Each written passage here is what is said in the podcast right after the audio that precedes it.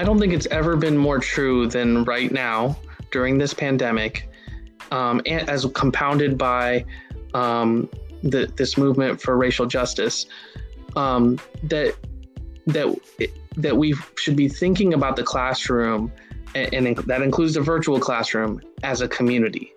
The classroom is a community, um, and and in many ways, right now more than ever, this might be the only community sense of community that our some of our students might be experiencing, right?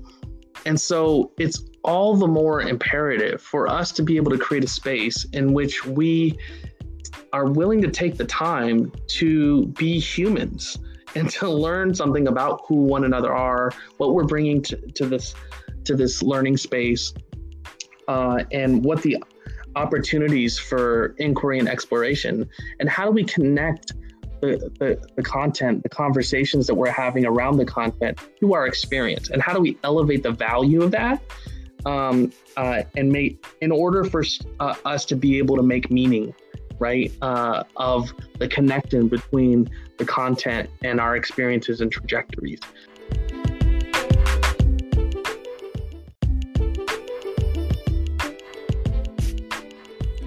Hello, and welcome to Ingenious You, the podcast where we talk about higher education, innovative practice, and leading edge thinking.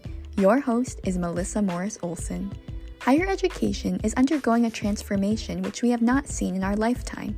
Prior to the pandemic, higher education was already experiencing disruption, which has only accelerated in this current moment. Nearly all colleges and universities are scrambling to redefine their futures, and for many, their very survival is now in question. In each episode of Ingenious You, we will talk with leading edge thinkers whose expertise and experience are at the forefront of this transformation. Our guests will include college and university leaders, innovators, and other professionals who are experimenting with new approaches and ways of thinking about higher education. Be sure to hit subscribe to Ingenious You wherever you get your podcasts so you don't miss out on a single episode. And if you like what you hear, you can rate and review this podcast and share this with your friends and colleagues so they can join the conversation too. Ingenious You is a production of CHELIP the Center for Higher Education, Leadership, and Innovative Practice at Bay Path University. To learn more about CHELIP, visit our website at baypath.edu forward slash academics and select Centers of Excellence.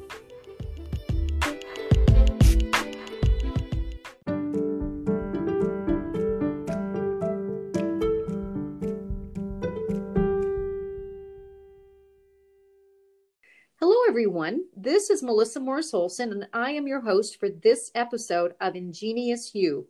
I am so pleased to have as our guest today Dr. Amer Ahmed, an organizational strategist, and I might add also a good friend. Uh, Dr. Ahmed helps institutions and leaders address diversity and inclusion, equity, and intercultural development through consulting, coaching, group facilitation, and keynote speeches. He is a frequently requested speaker nationwide. In fact, I just learned that he is keynoting the National Conference on Race and Ethnicity 2020, which is going to be held virtually next week. So we may come back and ask him about that.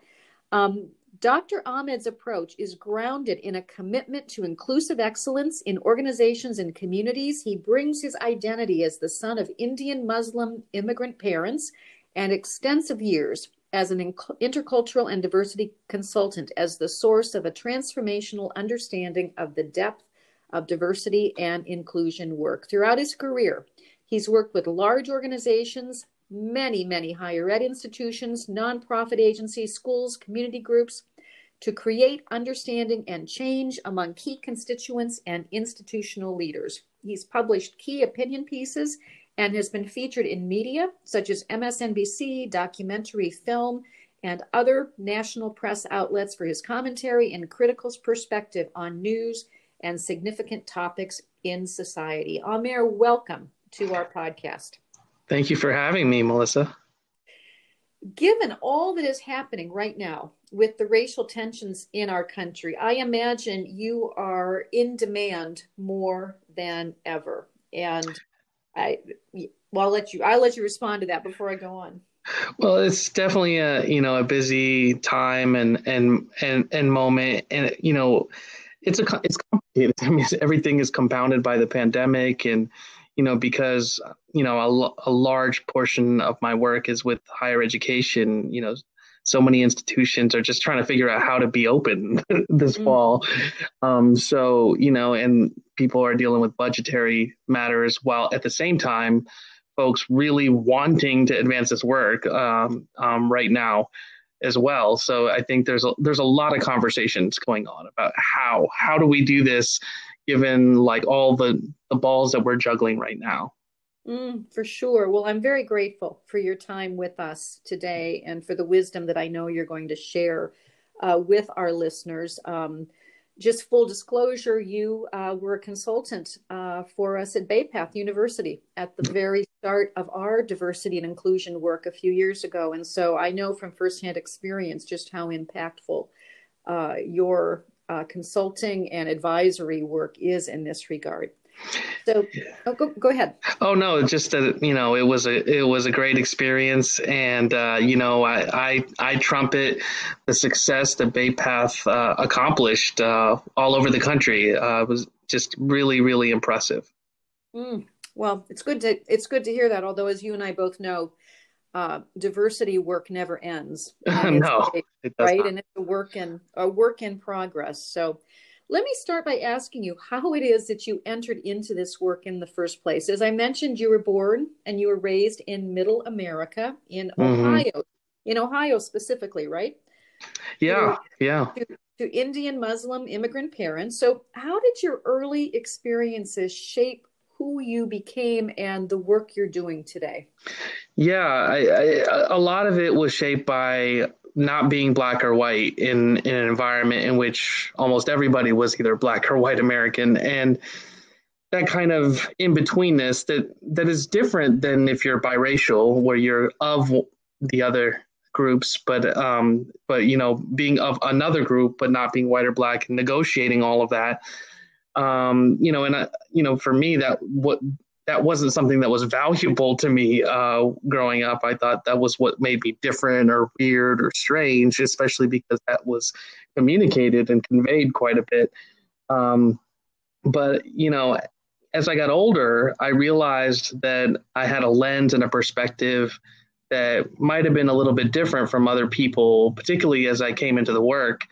Um, certainly, when I was younger, it was just about curiosity. Um, it was about being from an immigrant family, and oftentimes in, in, families like mine, there isn't a lot of historical context about why things are the way they are in this country. You know, uh, a lot of times when immigrant families come to the United States, they're focused on establishing themselves and creating opportunities and uh, and not necessarily steeping themselves in the entire historical context, particularly around race relations.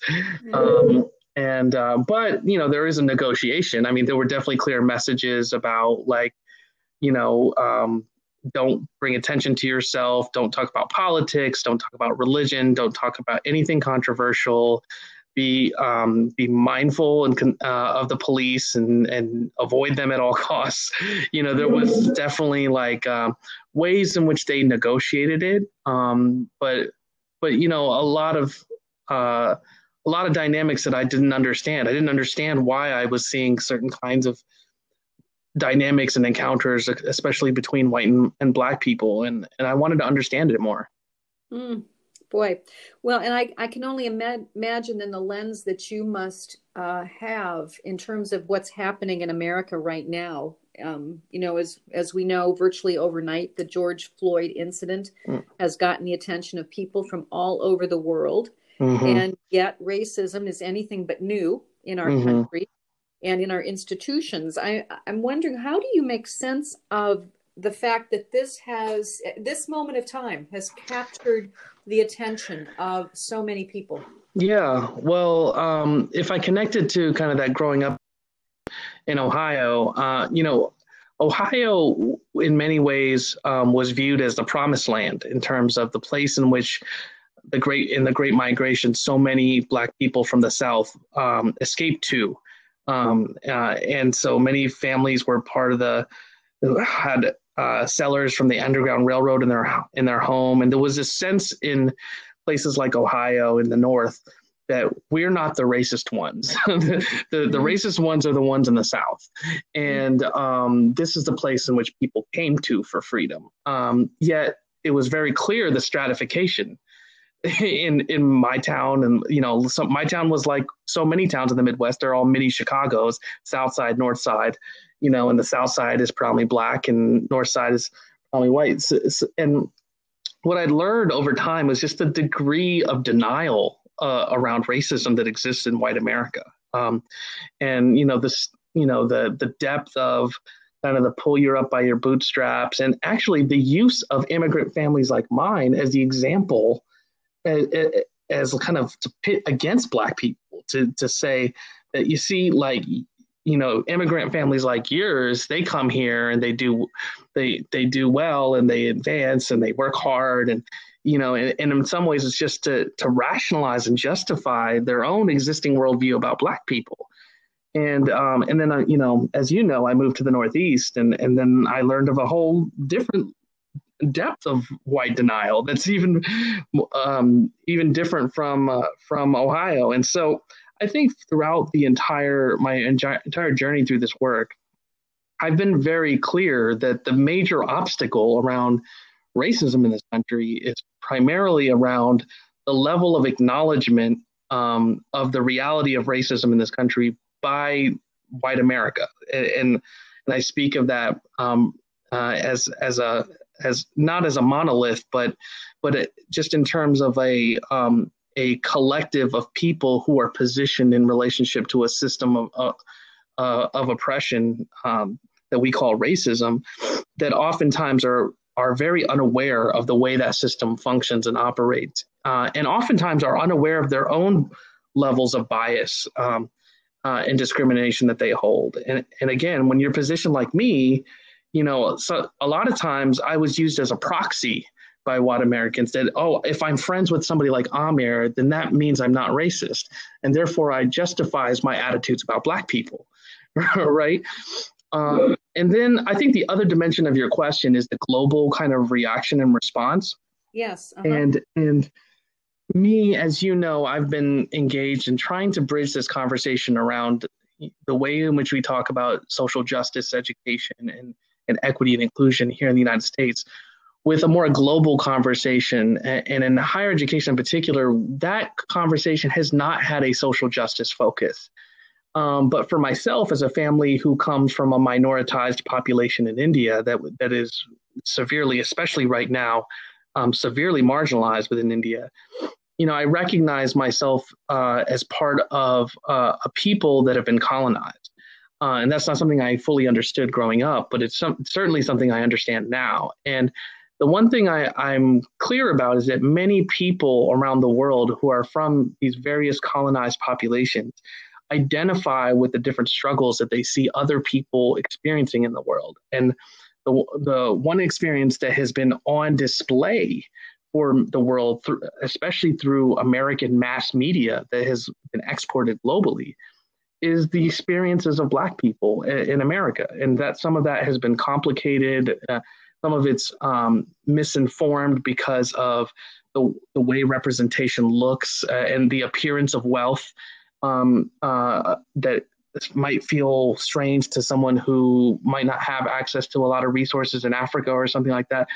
But at the same time, the more people learn about the experience of Black people, the more they listen to uh, hip hop and other kinds of messaging coming from Black America about their experiences, the more that people identify with it, the more people can compare it and see that reminds me of the way I experienced the world as a Palestinian or as a as a uh, Algerian uh, or Moroccan French person or uh, or so forth and so on. And so for me, it wasn't surprising to see the global response. It wasn't surprising for me to see Maori people in New Zealand doing the haka in the name of Black Lives. But I understand that because of the insular kind of inward focus that we have in the United States and our kind of disconnect from so many of those realities, you know, there wasn't a recognition of how many people in the world look at the United States, particularly with regards to um, the struggles of Black Americans. For sure. Well, and that that certainly uh, has changed, at least for the moment, right? Mm-hmm. Mm-hmm. Yeah. Yeah, and I'm I'm going to ask you a question. I don't. This may not be a fair question, and mm-hmm. and you may not have even um, gotten your head around it yet. But I'm I'm curious, given your background and your perspective, and what you're seeing and what you just shared, is there anything in this that gives you hope in terms oh, yeah. of the, the state of race relations in our country, in America specifically? without question and so this this is part of the reason why i really wanted to make emphasize the point that this is an awakening of white america more than anything else i mean this i mean i'm it, it is broader than that yes but i mean the difference what what makes this moment different broadly is the awakening of white america and the the overt acknowledgement and recognition of racial inequity and racism Mm-hmm. um, particularly with regards to Black Americans, who white America has been uh, broadly has been quite steeped in narrative of denying um, for various reasons. That's what makes this moment different. And actually, I shared um, a post with a, a bunch of colleagues um, in intercultural work, who which is a um, very white field, relatively much more so than, than it should be, and um, and I let them know that there was uh, back in 2013, I was at a, a, a uh, an institute that was being held, and it was being held in Portland, Oregon, which is the lar- largest white city in America, um, and um, or it's the whitest large city in America actually, and. I was there the day the acquittal of George Zimmerman happened, as related to Trayvon Martin and and the murder of Trayvon Martin, and and I was devastated. I was so hurt and angry and upset. And at that time, I lived in Southeast Michigan, and you know, and I watched as I walked around Portland, looking around at, at all these white people and seeing nobody really caring or or talking about it or like i mean i was just flabbergasted you know because if i had been home i would have been in detroit at a protest you know mm-hmm. and um I think that there has been this exhaustion that has set in with so many people um, over time of like, what is it going to take to get white people to wake up? Um, and so, what I shared with some colleagues the other day was that the way they feel about George Floyd is the way I felt about Trayvon Martin, you know, and and and it, even at that time, it probably wasn't as surprising to me as this is for so much of white America, you know, because I was somebody who was already well, very well versed in um, in these realities in the United States even prior to that. I just had hoped that at least in this case, this man would be held accountable, and he wasn't. Mm-hmm. Um, and so um, for me, although there's been a lot of, you know, like for many people, a lot of emotions and pain and and um, working through a lot. Um, honestly, I, I view it as more of a watershed moment, and I view it as more of an opportunity for us to do real work in the country. And those of us who've been steeped in, and invested and committed to creating change um, around these issues, uh, I feel like in many ways we are prepared. We're prepared to engage, and it, and, and it's not going to be easy. It's not. It's going to be quite hard, but we are prepared to engage that conversation. Mm-hmm. Um, and I don't want to speak on behalf of other people. I feel prepared and I feel focused, and I feel uh, it's really about me just doing the inner self work to make sure I'm in as healed of a place as I can about my experience to be able to bring what my skill set and what my expertise and my background is to the table. And I feel like there's other people in the work um, who I feel confident are going to bring a tremendous amount of insight and, and, and skill and and perspective uh, to the conversation going forward. Mm. Well, and you you're really leading us into the next question I had, mm-hmm. which has to do with um, colleges, bringing it down to the level of colleges and universities. And you've worked with dozens, mm-hmm. not more, colleges around the country. And one of the things that has been so um, encouraging to me is seeing uh, our the younger generation, the generation mm-hmm. of of um, students, students who are in college, the 18 to 22, the young, you know, mid 20s, mm-hmm.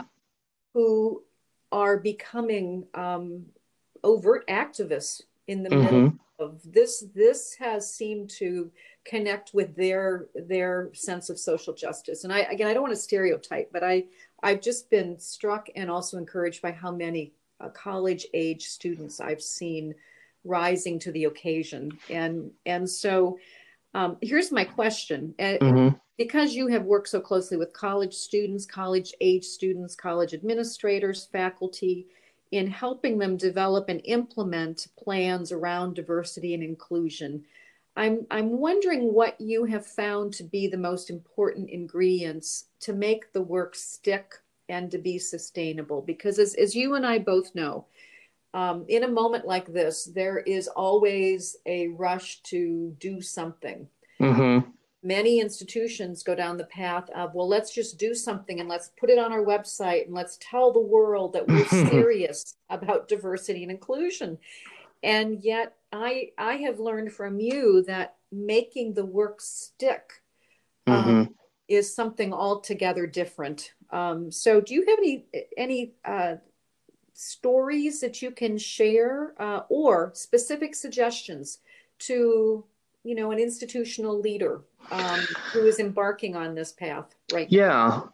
well f- first we do need to reflect on the last few years of higher education in terms of um, a, a, few years of, of student activism that has been going on on our campuses around the country and the ways in which their voices were marginalized in those conversations and the ways in which well they just don't understand right? They they just don't really understand um, uh, X, Y, and Z. And and, and the, the thing is that um, I've been inspired by this generation because my generation growing up was very apathetic. I feel safe to say in the late '90s that um, relatively. I, I, just, you know, and and I watched different generations of students that I worked with on campuses that I worked at, um, and on different campuses around the country, and, I, and I've watched this increasing consciousness that um, has been cultivated, and the the shift to action amongst these young people. And I, I would say that it kind of started on campuses in the sense that like you know trying to create change on campuses and I had always my main critique about that was that I felt like a lot of the conversations on our campuses fell into an unintentional replication of elitism, of like campus social justice, um, intellectualism. And what what I value the most about what I see happening now is it is connected to what's happening in community and what's happening probably for a lot of our students and i think what i hope senior administrators are paying attention is that there's a lot to learn from our communities from the people in our communities in our surrounding communities who are living the real struggles of daily life every single day who may be struggling to get access to our institutions in the first place uh, and the opportunities that we try to promise and support and invest in students around um, and that people have the capacity to process and understand their own reality and, and, and develop solutions. And so it requires a level of listening as opposed to talking at. And I think in higher education, we're really good at talking at people and, and telling people what we think we know, right? And what we don't do as, as well is listening. And sometimes I think we teach our students to do the same thing.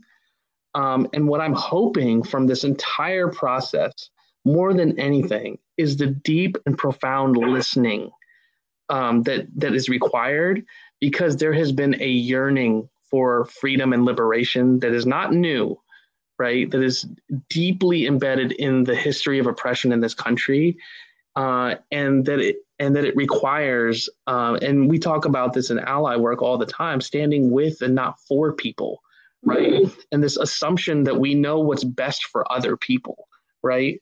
We don't know. And that's been part of the assumption around higher education that what's better for people is to get higher education in a particular way, in the way in which we tell them that it needs to happen, as opposed to what can higher education provide for you that is empowering, full, empowering and meaningful for you and what's me, what makes meaning and what is transformational for you and that might mean going back to your community and, and transforming it. How do we enable that? How do we better support you and understand your experience to be able to empower you to be able and give you tools that can empower you to do that. Mm, so you're you're suggesting that leaders, administrators, whoever's doing this work on the campus needs to start by by listening and putting putting their own opinions to the side. Yeah, um, and to do that, we have to grapple with the history of higher education, a history yeah. of white patriarchy, a history of people thinking that they know better than other people, right? And and yeah, yeah. yeah. Well, I, I was going to say that requires a level of humility as yes. well and vulnerability that is not always baked in uh, with new leaders right because there there is there is an expectation that you're going to be strong and you're going to know what to do and you're flipping that on its head and suggest yeah. that it that being effective with the work of diversity and inclusion requires a very different approach yeah, I mean, for so many of us, when we go into higher education, we feel like we have to contort ourselves into these ways of knowing and being in the world uh, in order to be deemed acceptable, and then for, with that deemed intelligent. And so there's this in the in the academy, there's this culture of knowing or the performance of knowing. That's where all the incentives are. All the incentives are around knowing or the performance of knowing. There's not a lot of incentives around not knowing right? and and, um, and if you think about the tr- cultural traditions and histories and trajectories of, of many of the, the historically ma- marginalized communities that, that are now represented on so many of our campuses, they're bringing traditions that have elevated the value for other ways of knowing other than intellectualism right mm-hmm. other than the the the the intellectual knowing that there's that there's other ways of knowing that involve a level of humility, involve the, the idea that um, we are not uh, uh, fully in control. We are not keepers of all knowledge and truth. And so we have to be open to the possibilities of gaining a deeper understanding of, of reality in order to be able to translate that into meaningful, uh, and, and my hope is meaningful change. Mm. You know, because mm. I think that higher education is a public good and so therefore it should be about some kind of praxis something that translates into to meaningful actions towards change mm, no and you know i resonate with absolutely everything you're saying but having lived in in college you know in the culture of a college or university i also know how hard it is because you've got this counterculture mm-hmm. at odds with with what you're saying now now let me let me ask you to drill down just a little bit more deeply mm-hmm. because particularly on a campus that enrolls a lot of commuting students. The classroom experience is where the student is oftentimes most impacted. And the interaction with the faculty member and the way in which the faculty member conducts the class and interacts with students and, and so on. Do you have some thoughts about how faculty, well, first of all, what role they play or they should play uh, in what we're talking about and, and how they might best facilitate an interculturally supportive and inclusive kind of learning experience? Mm-hmm. Yeah, I mean, I don't think it's ever been more true than right now during this pandemic, um, as compounded by um, the, this movement for racial justice, um, that that that we should be thinking about the classroom, and, and that includes the virtual classroom, as a community.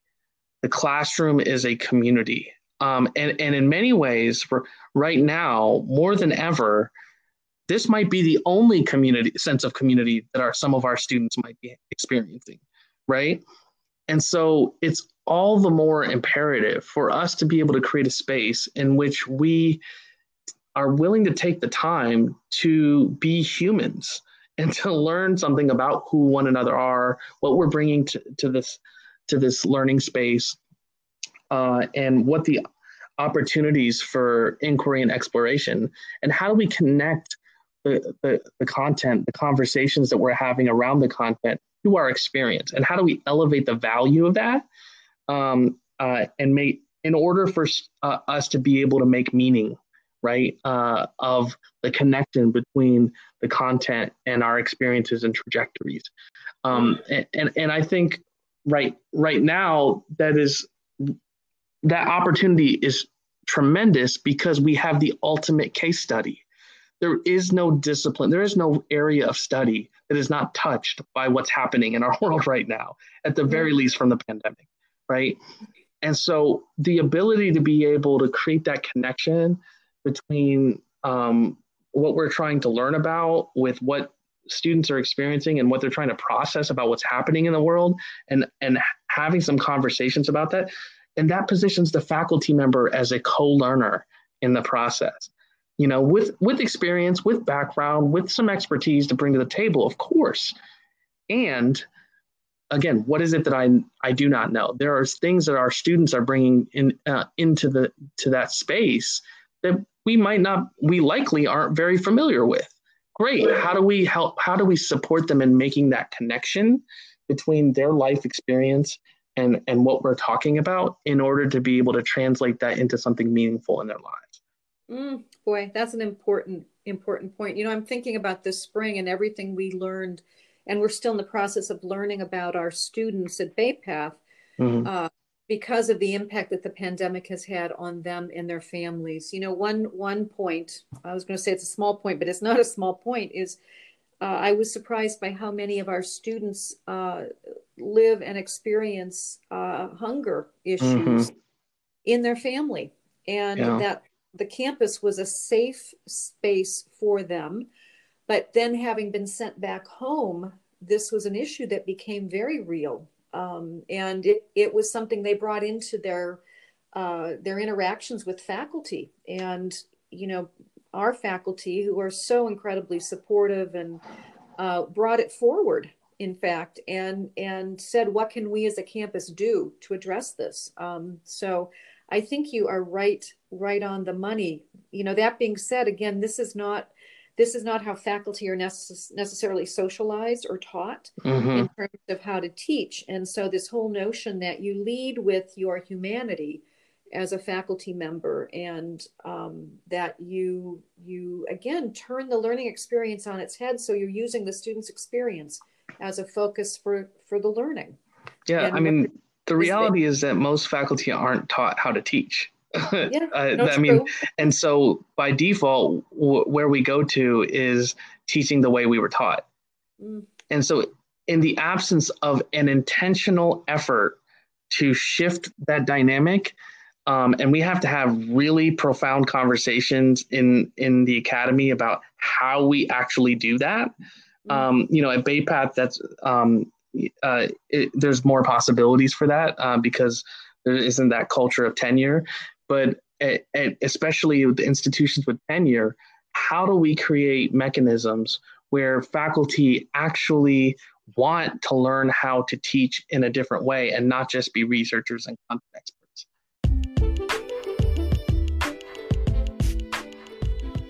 You have the experience. You've completed the coursework in a doctoral program, but you haven't completed that dissertation. Now you have a path to leave your ABD, that's all but dissertation status, behind with Bay Path University.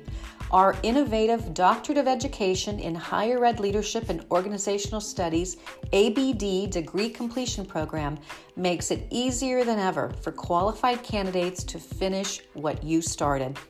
Our one of a kind program builds on your previous experience with coursework designed to strengthen your innovative leadership mindset and gain the executive management skill set you need to lead and to transform educational institutions for the 21st century. The coursework for the ABD degree completion program is entirely online and can be completed in well under two years.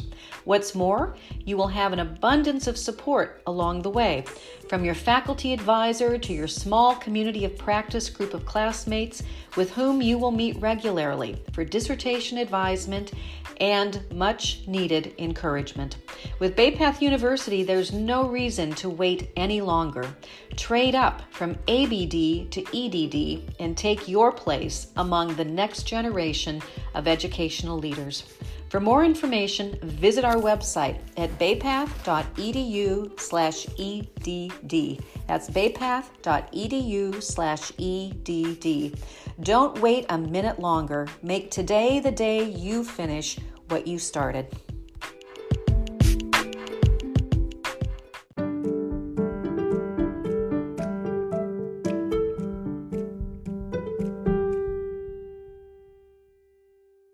The other things I've heard you talk about is the importance of understanding our own identity in relationship to others as we address inequity challenges. Can you say a little bit more about what you mean by yeah. the role of identity? Yeah, I mean, I, I think especially within this climate of, of, of uh, rising consciousness around racial justice, I think it's really important to talk about that as related to white Americans. Um, and the I think for many people uh, who uh, are white in this country, there there's not been a lot of time spent on what does it mean to be white, and what does I what do I come from? What do I va- you know? Um, I think we've talked about this before. That you know I've been fortunate to have been many places in the world, and and I've never met anyone from anywhere else in the world that says that they don't have a culture, except for white Americans. Mm. or maybe maybe white Canadians. But but I, outside of North America, I've never seen it. I've never seen that, and I always thought that was, was very strange to me because for me, I was very clearly given a culture and a tradition and a background that, and this is this is who we are, and this is what we come from, and these are the values that underpin that. And this is what it means to us, and this is what makes us different from other people. And the thing, the challenge is that we had this process in the United States of assimilation into whiteness, in which Europeans did not think of themselves as white. They thought of themselves as German and Italian and Irish and, and so forth. And and there was this social pressure, and it's a long conversation around assimilating into this notion of whiteness, which in many ways, uh, and, and, this is a subtext of this whole conversation, in many ways is an assimilation into not just Anglo kind of ways of operating, but it's an assimilation into capitalism, in, which capitalism kind of replaces culture and therefore replaces that which has meaning and value and um, and that which is sacred for us and, and passed down as traditions. And, and so that creates like an unrootedness for so many white Americans um, who really don't have that kind of anchor of like, who am I? And I that's also what translates into cultural appropriation of like trying to they kind of seeing somebody like me or seeing a Black American them wanting the that thing that they see that's there in that other person and feeling that void, right? And, and the, the answer to that, the only answer to that, is that self exploration, that understanding. Okay, because oh, for me, my response when people would say I don't have a culture, I wish I had one like you do I was I'd be like because I heard that all the time growing up in Ohio. That was something I heard from white America. I thought it was the weirdest thing. I, I my my response always was you do have a culture. I see it every day. Like like like you got to figure out what that is for you. Like what what were the things that you did in your family? What was passed down to you? What was what were the values? Where did it come from? Why did you do the things that you do? And how does that shape who you've become? Right? And then once you have that sense of that, that allows you to compare and contrast who you are in relationship to everybody else. Because for me, when I interact with people of different backgrounds, I'm like, okay, this I can see how okay, it's kind of like this for you. That's kind of similar to the way we do things, but it's a little bit different in this way. But you know, I can kind of see where that comes from, and or I can kind of relate to it in certain way.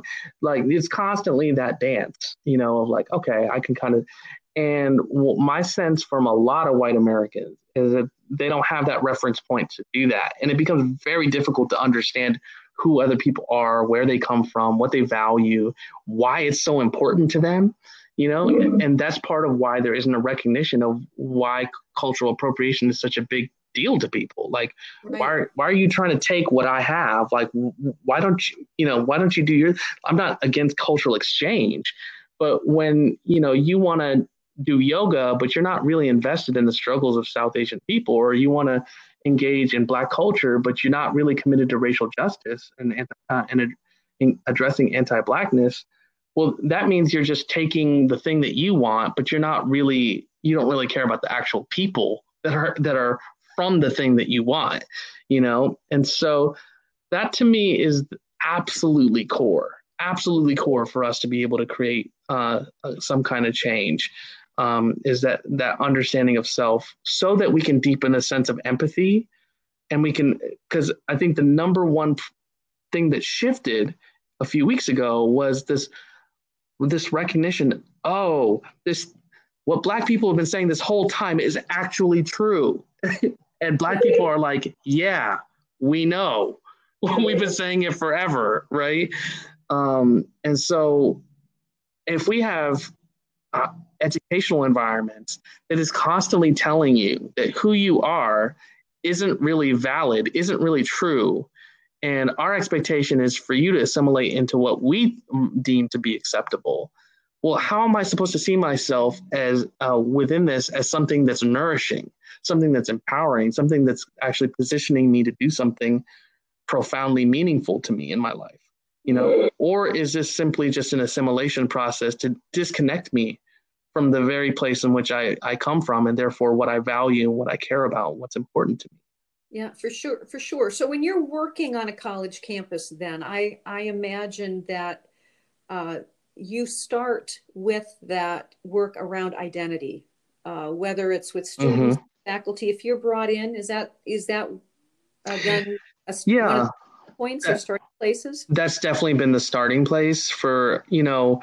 I definitely think so. You know, you know this that I I've not my intervention strategy, my entry point has not been anti-racism. It was early in my career, um, but I found so much resistance from white people around it.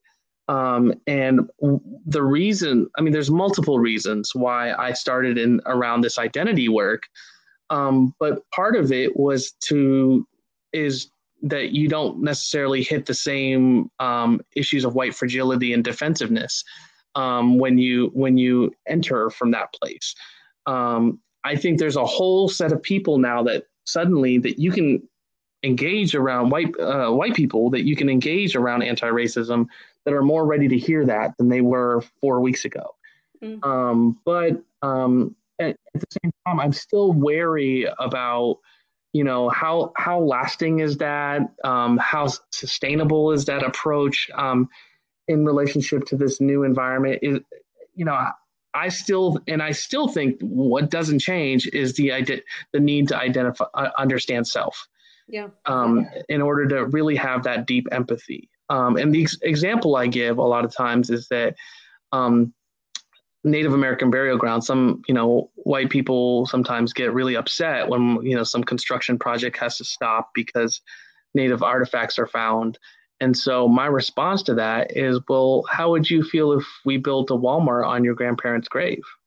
You probably wouldn't like that very much because it's sacred to you, right? And so when you start to understand how deeply uh, important some of these things are to people and how one would feel violated when somebody would just come along and just poo poo it and dismiss it or like whatever why is this so important to you? Right? That comes from a place of a lack of, of empathy. And that empathy is cultivated from a self-awareness of like these are the things that are important to me. And even if those things aren't the same for you i can see why that means so much to you yeah no that's that's a very powerful um a, a very powerful notion and makes all the sense in the world in terms of what you're talking about. Let, let, let's switch gears and, and talk about what effective 21st century higher ed leadership might look like in this context. And I, I think, again, you have a unique perspective on this. So, in this day and age, what, uh, what does an interculturally effective leader look like? What, what do they do? How do they act? Uh, what are your thoughts on that? Yeah, I mean, I, I, going back to that that humility that you talked about, it's it's that it's you know leadership historically in this country has been framed as hierarchical and positional. It's the person at the top of the food chain, um, and again, that's very white patriarchal kind of notion of of leadership. And, and I think for many you know cultures and traditions, leadership is more decentralized in its notion that um, and I, I would say, honestly, the pandemic has revealed um, deeply how we don't value the leadership of some of the most important work that is done, right? That now we, we understand that um, uh, people who work at grocery stores, people who grow our food, people who make sure it's transported, that those people are essential workers, right? That my entire ability to function in this world is dependent on someone else demonstrating their leadership and what they do, mm-hmm. right? And, and that's a more decentralized notion of leadership. everybody is a leader in their role. And so therefore, if I'm in a if I happen to be at a higher level of a of a hierarchy or bureaucracy, valuing the contributions of what all these different people bring to the table, wanting to hear their perspectives, um, their their contributions, and being open to the fact that you know I got to be able to work with all different kinds of people, and everybody needs to learn how to do that because we have so many different kinds of people of, from different trajectories, um, and we have to be able to work with with all different kinds of people, and we have to prepare our students to step out into a world where they're going to have to work with all different kinds of people, not mm-hmm. just the the diverse landscape of the United States, but globally, and we can do that from our desk. Like we literally don't even need to move our bodies to need to to have to be able to engage all different kinds of people of all different kinds of trajectories. And the reality is that we can't know everything about everybody right? So we have to start from self. We have to start from those core skills and core competencies that position us to be more likely to be successful in our encounters. Uh, and that translates into, into better results. And so we have to be adaptive. And but again as soon as we shut off a certain perspective and say well that's not valid that we don't want to hear that because it makes me uncomfortable. Well that's the reason why it took the george floyd death for uh, for white america to wake up because it was a, a massive massive blind spot of an unwillingness to hear a perspective or experience or background mm. so so the most effective intercultural leader is going to be somebody with a fairly well developed self sense of self sense of identity somebody who is empathetic empathetic uh, adaptive adaptive okay yeah people who can adapt to lots of different contexts and situations and environments in order to be so for me you know i always had to do that the moment i stepped out of my house growing up I was adapting my communication style. I was adapting the way in which I engaged. If I was with white mm-hmm. folks, if I was with black folks, if I was with the South Asian Muslim community, you know. So for me, it just it's natural. It's something that I've always done. And what I learned, especially when you're from a dominant culture, um, that you, you that you might not have had to do that very much, right? right and at the same and yeah and, you assume you assume that the adapting is being done by others right and that's part of what's frustrating around intercultural leadership work for many uh, students of color that i've done with they're like wait a minute this this adaptation it's frustrating because i'm the one that's always having to adapt and you know they don't have to adapt at all and and so a lot of the work for me with with students has been like yeah but that's a skill right that's a skill that they don't know how to do so how, how do you build on that? Because you might have been doing it with the dominant culture, but you need to be able to use those very skills to be able to work with all different kinds of people now. So how do you build that up? And then for white folks, how do you learn how to do it at all? Right? How do we how do and part of that is accounting for your privilege, accounting for the fact that oh, everybody's, this is something a lot of white people don't realize that everybody's adapting and bending to them in all these environments and situations, right? Mm-hmm. And, and they don't even recognize they're doing it because there's a whole system behind them that backs that.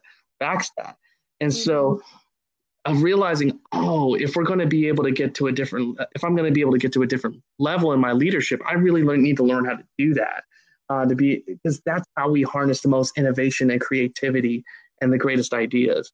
So there's that there's that both and element to this. There's the because it's the the moral argument because it's the right thing to do, and there's the business case because we get better results when we actually harness all these different perspectives. And a concrete thing for a corporation is to think about all those PR disasters that have existed over the years. Uh, when you know when they unveil a product or do a commercial and it pisses off a particular community or group, and a lot of times we ask, well, who was in the room? Like, how did they look at this and and put out this um, whatever from Gucci or you know the right.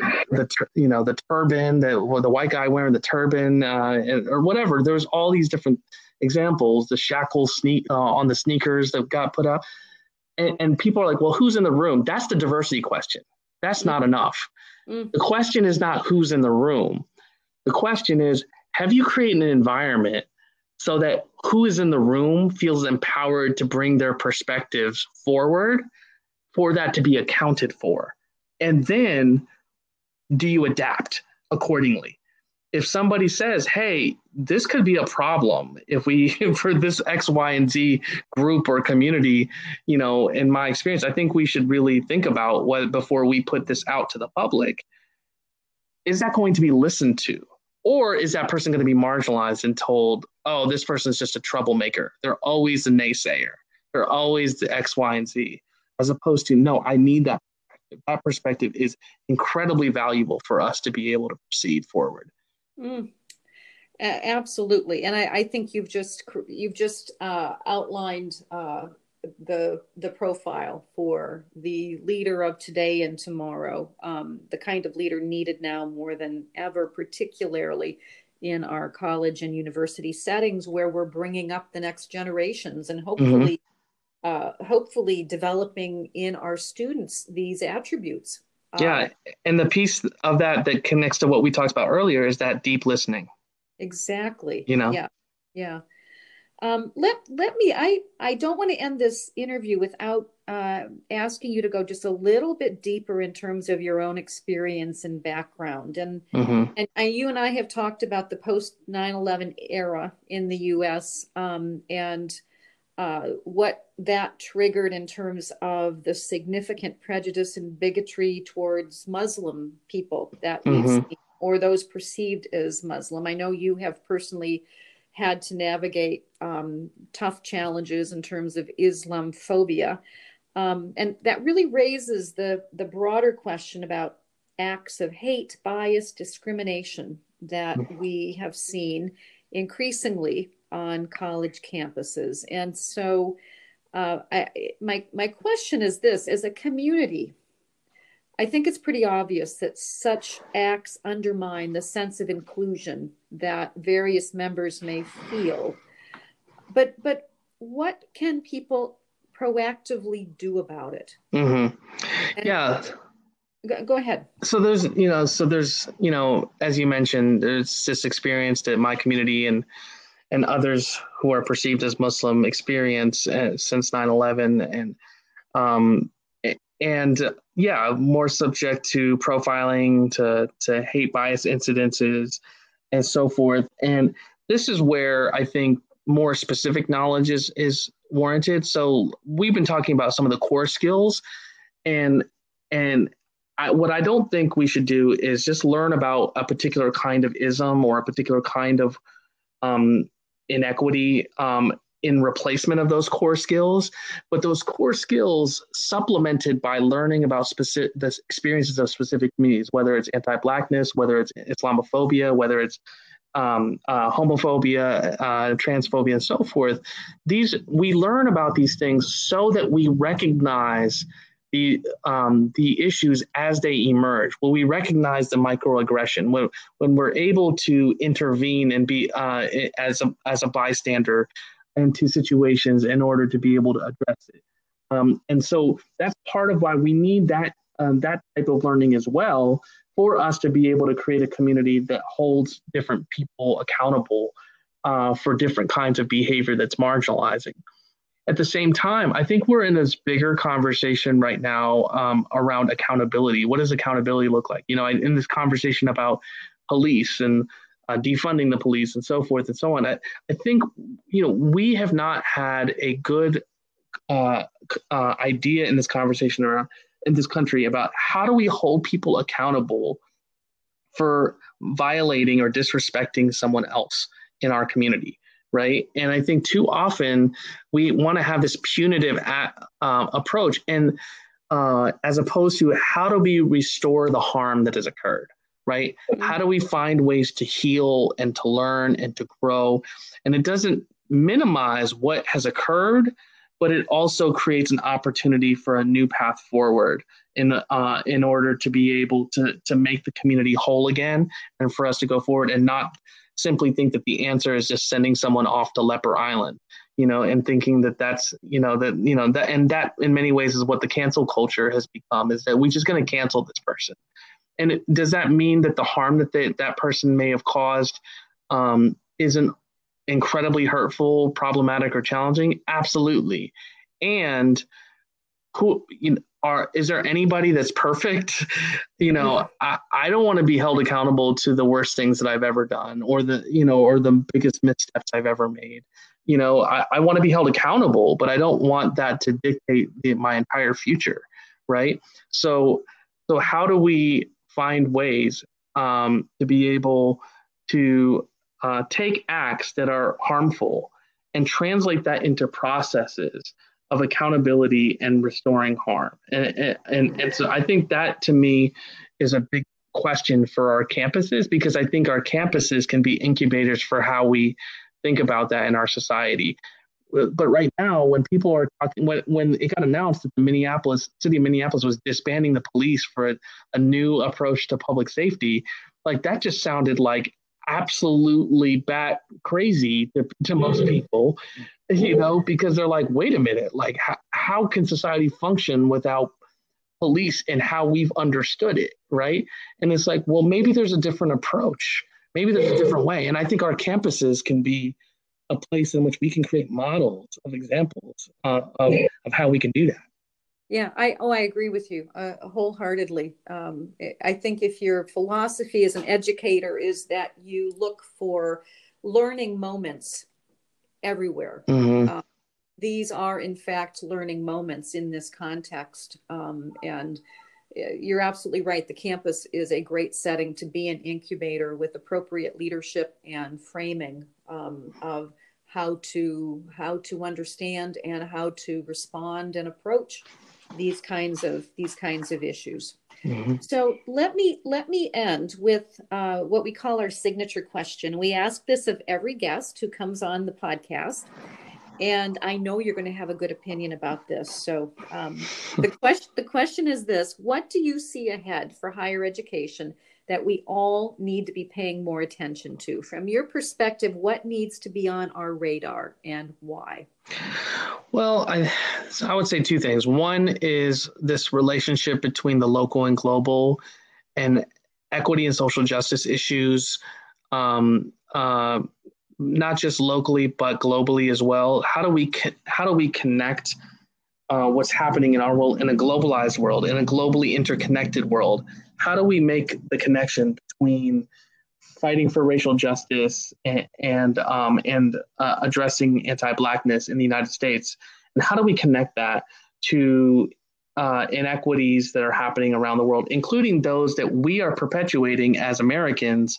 Who may be consuming products that are exploiting labor somewhere in the world, or you know, uh, you know, we need to be able to make the connections. And I think the connection to that is the second part of my piece is that we have to be able to question capitalism in in in American higher education, um, because I think in recent years we have gone down this path of neoliberal uh, capitalism in which global uh, corporate kind of interest are are framed as the end all be all without questioning what is the public good. And I think even within higher education, we've seen this dynamic in which um, education is becoming increasingly less accessible financially. It's becoming a, a, a, a almost a luxury commodity at this point, um, while also being this necessity um, that has never been more important in, in, in, than it is right now. And so,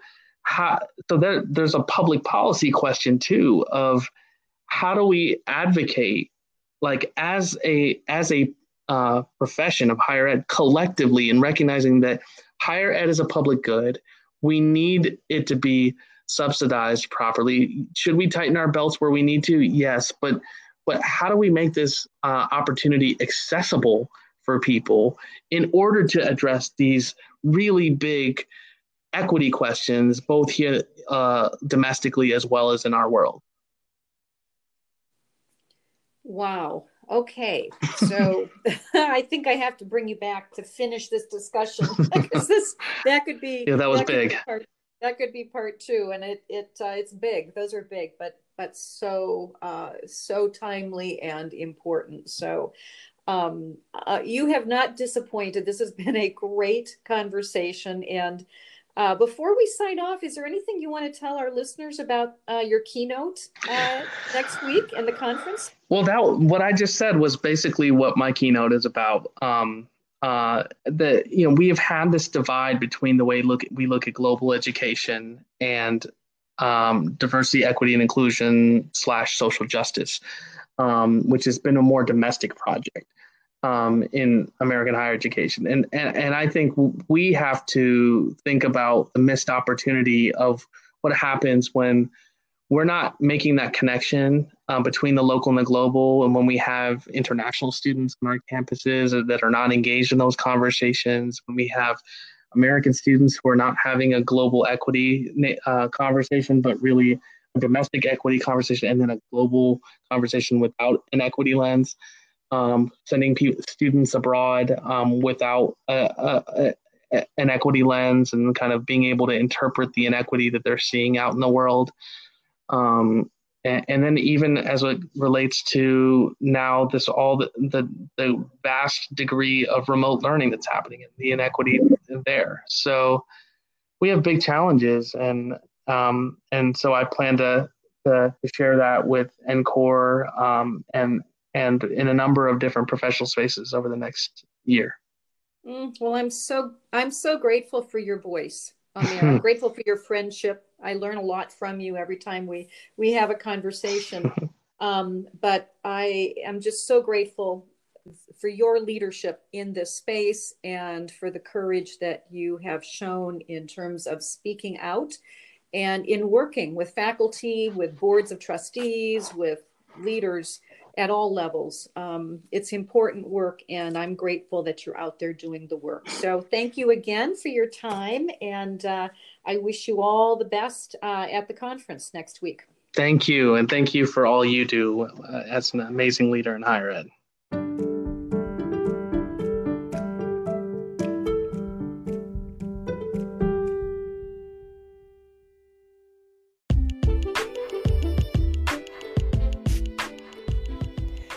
Melissa Morriss-Olson, and you've been listening to Ingenious U. My thanks to our production assistants, Madeline Olson and Marcy Moore. Join me next week for another Ingenious U conversation with Dr. Lenore Rodicio. As Executive Vice President and Provost of our country's largest community college, Miami Dade College, Dr. Rodicio is a transformational leader she has led numerous initiatives that have moved the dime for students and faculty on her campus and is an expert in the work being done to improve student access and achievement for underprepared students. Subscribe now so you don't miss out on my conversation with this inspirational leader and to hear Dr. Rodicio's insights about how to reimagine higher education for the benefit of all students. For now, thank you for listening. Be well and stay strong.